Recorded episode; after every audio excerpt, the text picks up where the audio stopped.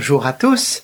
Je veux aujourd'hui vous conter l'épopée de notre voiture qui nous a loyalement servi pendant nos premières années au bout du monde à partir de 1988. Une voiture tout à fait exceptionnelle et dont la destinée n'a jamais cessé d'être rocambolesque tout le temps qu'elle passa à nos côtés. Mes premiers mois seuls à Pékin, je les avais passés sur mon vélo à arpenter la ville, à humer l'atmosphère en quête de matière pour mes articles que je devais vendre et livrer tous les jours. Comme à cette époque le fax n'existait pas, et moins encore l'Internet, chaque nuit, une fois mes articles écrits, je ressortais à vélo pour pédaler à perdre haleine vers le Tianguo ou le Kunlun, deux hôtels internationaux où j'expédiais mes papiers attendus par mes journaux de France, de Belgique, de Suisse ou du Canada.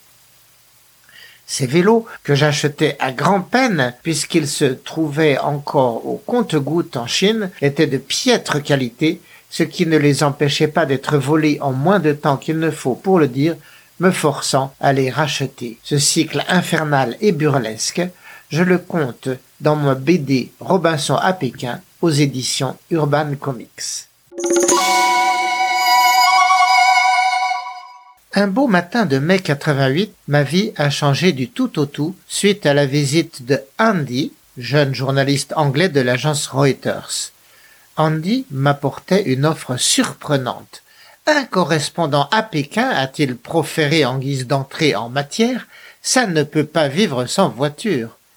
J'y ai bien pensé, rétorquai-je, mais c'est impensable avec la taxe à l'importation à 200%. Effectivement, hormis les expats de haut vol travaillant pour les fleurons de l'industrie française tels BNP, Air France ou Alstom, seuls les diplomates pouvaient s'offrir des voitures grâce à leur privilège du hors-taxe inscrit dans la Convention de Vienne.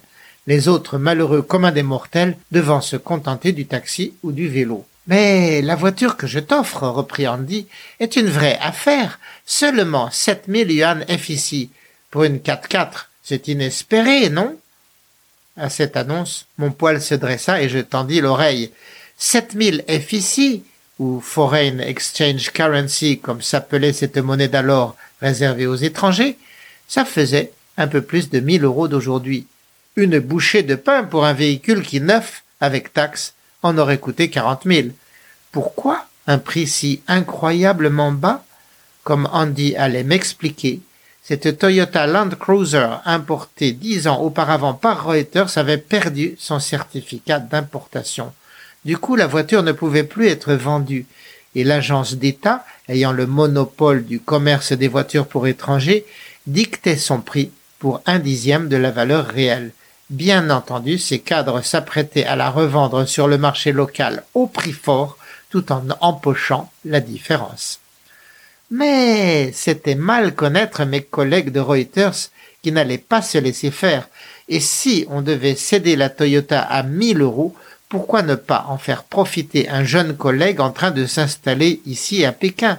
Donc moi, en l'occurrence, qui passais tous les jours chez eux pour consulter les dépêches et bavarder avec eux sur cette matière si précieuse pour les journalistes l'analyse des affaires en cours. Donc, face à cette offre si généreuse, je n'ai pas été long à dire top là, à préparer les 1000 euros pour devenir l'heureux propriétaire de ce véhicule, bien rarissime, qui me changeait radicalement de statut. Sa plaque minéralogique même était un titre de noblesse. Elle était la 288e voiture d'étrangers enregistrée dans Pékin depuis la révolution de 1949 et ces chiffres 8 étaient en culture chinoise notoirement porteurs de chance. Avant de me mettre au volant, il restait un obstacle à lever. D'un ton sympathique mais ferme, Virgil, le chef de l'agence, m'énonça ses conditions.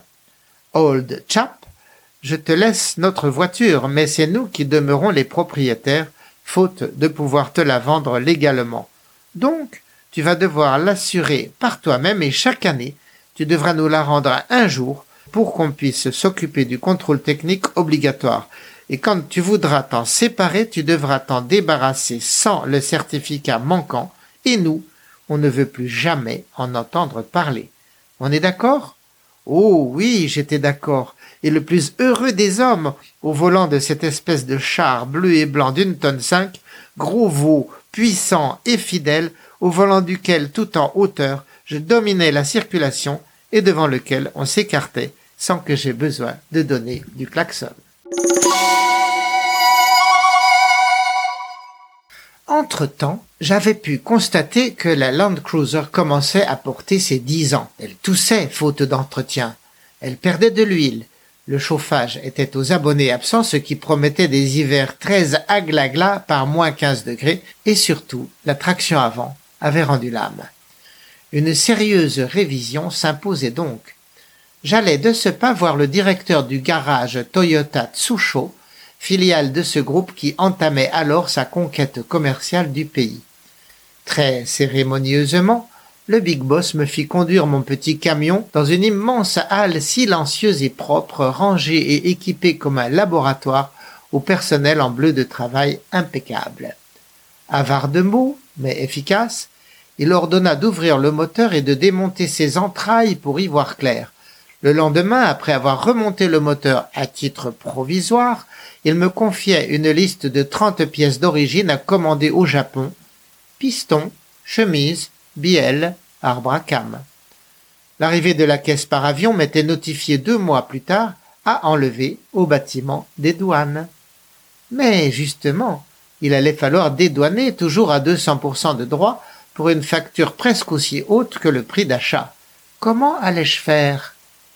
J'allais tout simplement voir mon logeur, premier secrétaire à l'ambassade du Sierra Leone, un tout petit pays africain qui me sous-louait un des appartements diplomatiques mis à sa disposition gratuitement en échange de son vote pro-chinois aux Nations Unies. Avec Koroma, tel était le nom du diplomate, nous allâmes récupérer la caisse hors taxe, moyennant un simple tampon rouge de son ambassade sur le papier des gabelous. En échange, Koroma recevait de moi un petit billet gris-vert de 100 dollars. Une heure plus tard, j'étais avec la caisse chez Toyota Tsusho qui mettait son personnel au travail pour une semaine de remise en état. Deux jours après, je passais voir ma 4x4 au garage. Un jeune mécano chinois était penché sur mon véhicule éventré, visage et tenue maculé de cambouis, les doigts luisants de graisse. Dans l'allée, le contremaître japonais en costume cravate, casque blanc et gants blancs impeccables faisait les cent pas, regardant le chinois d'un air hautain. Avec ce petit air absent et impérial, il me faisait penser au gardien des prisonniers anglais dans le film du pont de la rivière Kwai, un japonais à fine moustache et petit sourire sadique, portant casquette, culotte de cheval et cravache, qu'il faisait claquer contre sa botte tout en exprimant un sentiment de mortel ennui. En chuchotant, je demandais au mécano pékinois ce qu'il pensait de son supérieur et des Japonais en général. Ce sont des monstres, cracha-t-il en un murmure, des orgueilleux et des incapables. Ils se croient supérieurs, mais un jour nous les Chinois, on leur montrera ce qu'on sait faire. Je m'attendais bien à cette haine, mais je restais malgré tout baba face à sa virulence. Entre Chinois et Japonais règne depuis longtemps un vieux compte à régler. Les Nippons ne se sont jamais excusés pour leurs crimes durant la guerre coloniale des années 30, notamment lors du massacre de Nankin qui avait fait de 100 à 200 000 morts, voire 300 000 à en croire la propagande chinoise. Depuis lors, en dépit des efforts des Japonais pour se faire pardonner de la Chine en lui versant des milliards d'euros en aide au développement, les Chinois gardent envers eux un sentiment curieusement mitigé. Certes, ils gardent envers eux une rancœur lancinante, leur reprochant leur négationnisme, mais en même temps, ils leur vouent aussi une admiration sans borne pour tout un tas de qualités éminentes qu'ils sont bien obligés d'admettre, le raffinement du pays du soleil levant, la qualité impeccable de ses produits, de ses universités, de sa cuisine. Tout en prétendant haïr les Japonais, les Chinois les admirent donc, et quand il s'agit d'acheter un appareil photo, ils préfèrent toujours le Nikon ou le Canon au modèle chinois de qualité beaucoup plus aléatoire. Ils sont donc contradictoires, mais ils assument, en plaçant ces sentiments dans des registres différents et bien séparés, la haine dans le cercle extérieur qui est celui de la rue et de l'idéologie du pouvoir, et l'admiration dans le cercle intérieur des opinions quasi secrètes de la famille et proches amis. Et j'ai pu maintes fois le vérifier, en laissant cohabiter en eux ces deux pensées opposées du noir au blanc, il n'y a chez les Chinois aucun ressenti de contradiction. Enfin, après ces révisions, ma Toyota Land Cruiser fonctionnait à merveille, réglée comme une horloge suisse. Elle chauffait, ventilait, roulait, grimpait allègrement les sentiers de montagne. Désormais, pour Brigitte et moi, nous allions arpenter Pékin et ses environs, partir en virée avec les copains, avec nos enfants qui restaient encore à naître. La Chine était à nous, et d'une certaine manière à nous seuls, car pour un bon moment encore, avant le déferlement de la consommation de masse en Chine, le pays allait rester désert d'automobiles, laissant vides les vastes artères de la capitale, les millions de vélos de Pékin circulaient sur des pistes séparées. Ainsi, si cela nous chantait, nous pouvions nous dire à six heures du soir, tiens, allons donc au temple du ciel, ou bien encore, allons dîner à Haïdienne au quartier des universités à l'autre bout de la ville. On partait et on y était en vingt minutes. Aujourd'hui, le même parcours ne prend jamais moins d'une heure en un nuage de pollution, d'embouteillage et un tintamarre de timbres sonores. L'année suivante aurait lieu le printemps de Pékin, ce soulèvement des étudiants, bientôt soutenu par l'ensemble du peuple chinois, qui porterait à un puis deux millions le nombre des marcheurs pour réclamer l'avènement de la démocratie. Pendant cette révolution pacifique, le réseau urbain était entièrement congestionné. Aussi, durant les événements, je me rendais chaque matin à vélo au quartier des universités pour faire la marche interdite vers Tiananmen avec les manifestants, interviewant et écrivant mes articles en chemin. Un jour, un professeur chinois de journalisme m'a demandé de faire devant ses étudiants un cours sur l'histoire des libertés de la presse en France. Quand je suis arrivé dans la salle, le professeur m'a présenté et puis s'en est allé, fermant derrière lui la porte avec un sourire complice. C'était une sage précaution, car ainsi il se laissait la chance de pouvoir prétendre avoir ignoré ce que j'allais dire, au cas où les choses tourneraient mal comme il advint d'ailleurs. Et puis à la fin de mon exposé, je demandai à ces garçons et filles ce qu'on allait faire maintenant. Une voix fusa parmi eux, on va à Tiananmen. Et je proposais de les emmener. Ils étaient dix-sept, tous minces et souples comme des chats. Contrairement au règlement qui limitait mes passagers à cinq, ils s'entassèrent dans le coffre et dans l'habitacle, et je les conduisis jusqu'à Tiananmen grouillante de jeunes tout sourire, arborant des t-shirts au slogan libertaire. Là, nous nous séparâmes pour nous fondre dans la foule des discoureurs et distributeurs de tracts et de calicots, dans un brouhaha indescriptible du pur bonheur anarchique des lendemains qui chantent. Avec ces dix-sept jeunes, comme avec le professeur, nous ne devions jamais nous revoir, vu qu'après le massacre tomberait une cloche de bronze sur le pays, étouffant toute liberté comme une chandelle. Quelques semaines plus tard, ma Toyota allait souffrir la fin de cette joyeuse utopie. Dans l'après-midi du 3 juin 1989, mon copain Jasper passa à mon bureau pour me proposer un tour de la ville à bord de ma voiture que j'avais placardée sur toutes les faces d'affiches de drapeaux français et d'inscriptions en idéogramme Fakwo Tije, journaliste français. De place en place, sur le deuxième périphérique, nous voyons des camions à bennes, pneus crevés, arrêtés, tandis que leurs occupants, casqués et armés de matraques, se débarrassaient à toute vitesse de leurs attirails pour fuir à travers la foule afin d'éviter de se faire massacrer. Jasper et moi passerions ensuite la nuit à l'hôtel Minzu dans une chambre en hauteur donnant sur l'avenue principale de Pékin. De là, nous allions voir passer les chars au pas faisant trembler le sol de leurs chenillettes, et les soldats qui les protégeaient des cocktails Molotov en tirant sur la foule des rafales de mitraillettes. L'ambiance était propice à l'héroïsme. À deux heures du matin, nous vîmes s'ébranler un bus articulé aux pneus crevés qui s'éloigna en brinque-ballant sur ses jantes, bondé d'étudiants prêts à mourir, fauchés par les balles. À six heures, nous quittâmes l'hôtel pour découvrir ma Land Cruiser sabotée. Sa couleur bleu et blanc l'avait fait confondre avec un véhicule de police. Les émutiers, enragés, avaient percé un pneu au couteau, brisé les vitres des portes avant et l'avaient renversé sur le côté. Ils s'apprêtaient à la brûler quand ils avaient réalisé mes affiches et mes drapeaux français. Ils l'avaient donc remise sur ses trois roues restantes et lui avaient épargné la destruction par le feu. Par bonheur, la roue de secours, le cric était toujours là. J'ai donc pu changer la roue crevée et prendre le chemin du retour parsemé de grands dangers. En chemin, nous découvririons la place Tiananmen au loin, entourée d'une haute palissade de fer derrière laquelle s'élevaient d'énormes fumées rousses aux ignobles relents de chair brûlée, celles des jeunes que l'armée brûlait pour faire disparaître les traces du massacre. Un peu plus loin, je découvrais face à moi, à cinquante mètres dans l'avenue, comme une ligne en pointillé traversant l'artère jonchée de débris. C'étaient des soldats allongés, protégés par de grosses poubelles de fer qui me pointaient de leurs fusils mitrailleurs.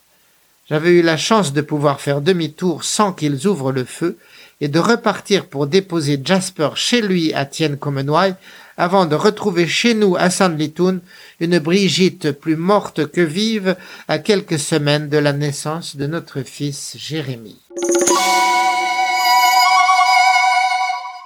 À l'automne 1990, la paix une fois revenue, armés de cartes géographiques approximatives, nous décidions de nous aventurer dans la province voisine, le Shaanxi. Nous avions un jerrycan d'essence dans le coffre car les stations-service étaient rares.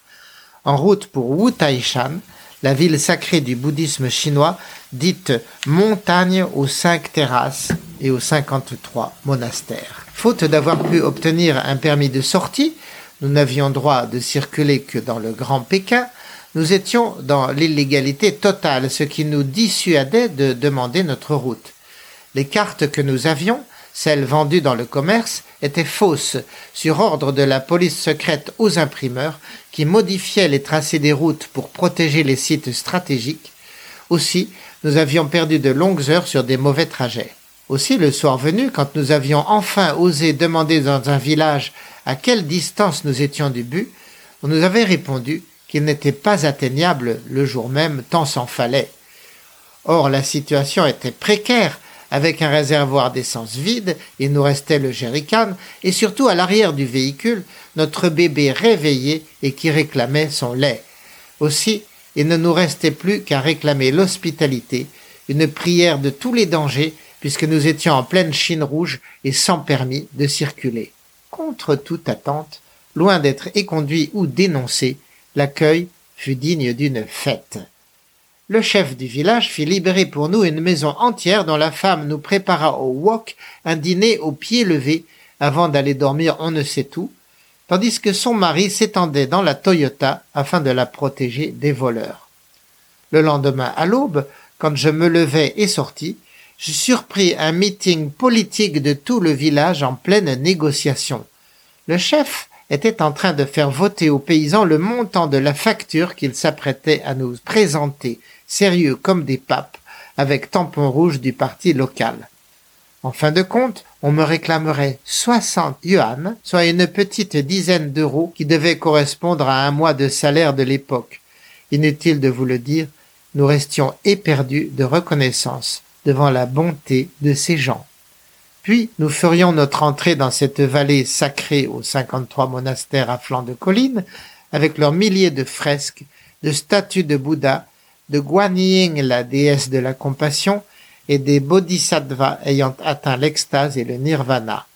Deux jours après, nous vivrions nous-mêmes une expérience mystique en grimpant avec la voiture un chemin très raide vers un sommet à 3000 mètres. Nous y découvririons un sanctuaire inconnu habité par six jeunes moines et un père.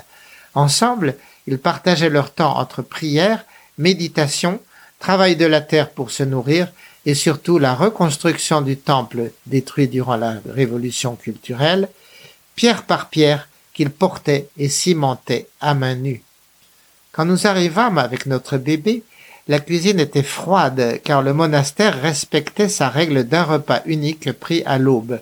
Mais pour nous, un des frères fut désigné pour nous préparer une cellule, y allumer un feu qui servirait à la fois à faire cuire un repas de riz, champignons séchés et légumes, et à chauffer le kang, notre lit de briques, durant cette nuit par moins cinq degrés. Tout en cuisinant, le moinillon nous avait conté l'idéal de sa communauté monastique, le rêve très atypique pour des jeunes adultes d'une vie de chasteté et de sobriété. Notre moine n'avait aucune envie des petits luxes dont profitaient ses collègues d'en bas dans la vallée, dans les monastères gras à l'art de Wutaishan, entretenus par les bus de touristes de Shanghai ou de Pékin. Manifestement, en ce pays, après avoir été durement réprimé et découragé durant trente ans, la ferveur religieuse redémarrait de plus belle, indomptable comme un incendie de forêt.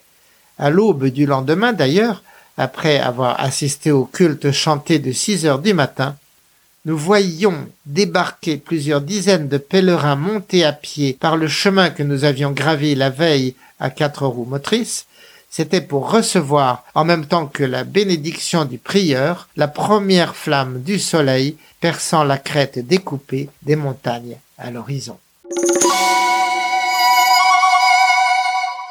Les années suivantes, notre belle routière bleue et blanc nous offrirait encore des années de service infaillible et nous lui rendrions bien sa fidélité en la faisant bichonner par le garagiste de l'ambassade du Canada. Avec elle, nous allions créer avec les copains un rendez-vous hebdomadaire à 100 km au nord de Pékin, à la Grande Muraille ou bien à Yunmongxia, dit le défilé du nuage mongol, vallée accidentée aux falaises splendides. Pendant les mois chauds à partir de mai, nous y prendrions des bains de rivière, puis de soleil allongé sur les galets, et faisions des concours gastronomiques de barbecue au bord du torrent presque à sec. Tout cela dura jusqu'en décembre 95, où notre bonne vieille voiture disparut sans crier gare. Tout ce qui me restait à faire était de déclarer sa perte devant la police. Des inspecteurs bilingues étaient immédiatement détachés pour venir m'interroger plusieurs heures durant, précis et impénétrables comme des sphinx, et cherchant peut-être à me prendre à défaut par leurs multiples questions. Après tout, j'étais un journaliste étranger, quelqu'un à surveiller. Mais peu importait. Nous avions bien un pincement de cœur à voir partir la bonne vieille complice de nos loisirs. Mais le mal n'était pas immense. Dès cette époque, après plusieurs années d'industrialisation forcenée, l'automobile commençait à se répandre et les prix à redescendre. Nous allions vite en racheter une autre à un expat sur le départ. Quoique plus petite, elle allait elle aussi transfigurer nos années et nous permettre d'autres grands voyages, d'autres prodigieuses découvertes de cet immense pays aux paysages et aux époques variables à l'infini. Mais ceci est une autre histoire, chère auditrice et chers auditeurs. À présent, je vous dis à bientôt et merci de faire connaître autour de vous sur les réseaux sociaux mon podcast sur cette Chine telle que très peu de gens l'ont connue. C'est d'ailleurs aussi telle qu'elle se vit encore pour celles et ceux qui poursuivent là-bas la grande aventure de la vie partagée, de l'ouverture de la Chine au monde et réciproquement.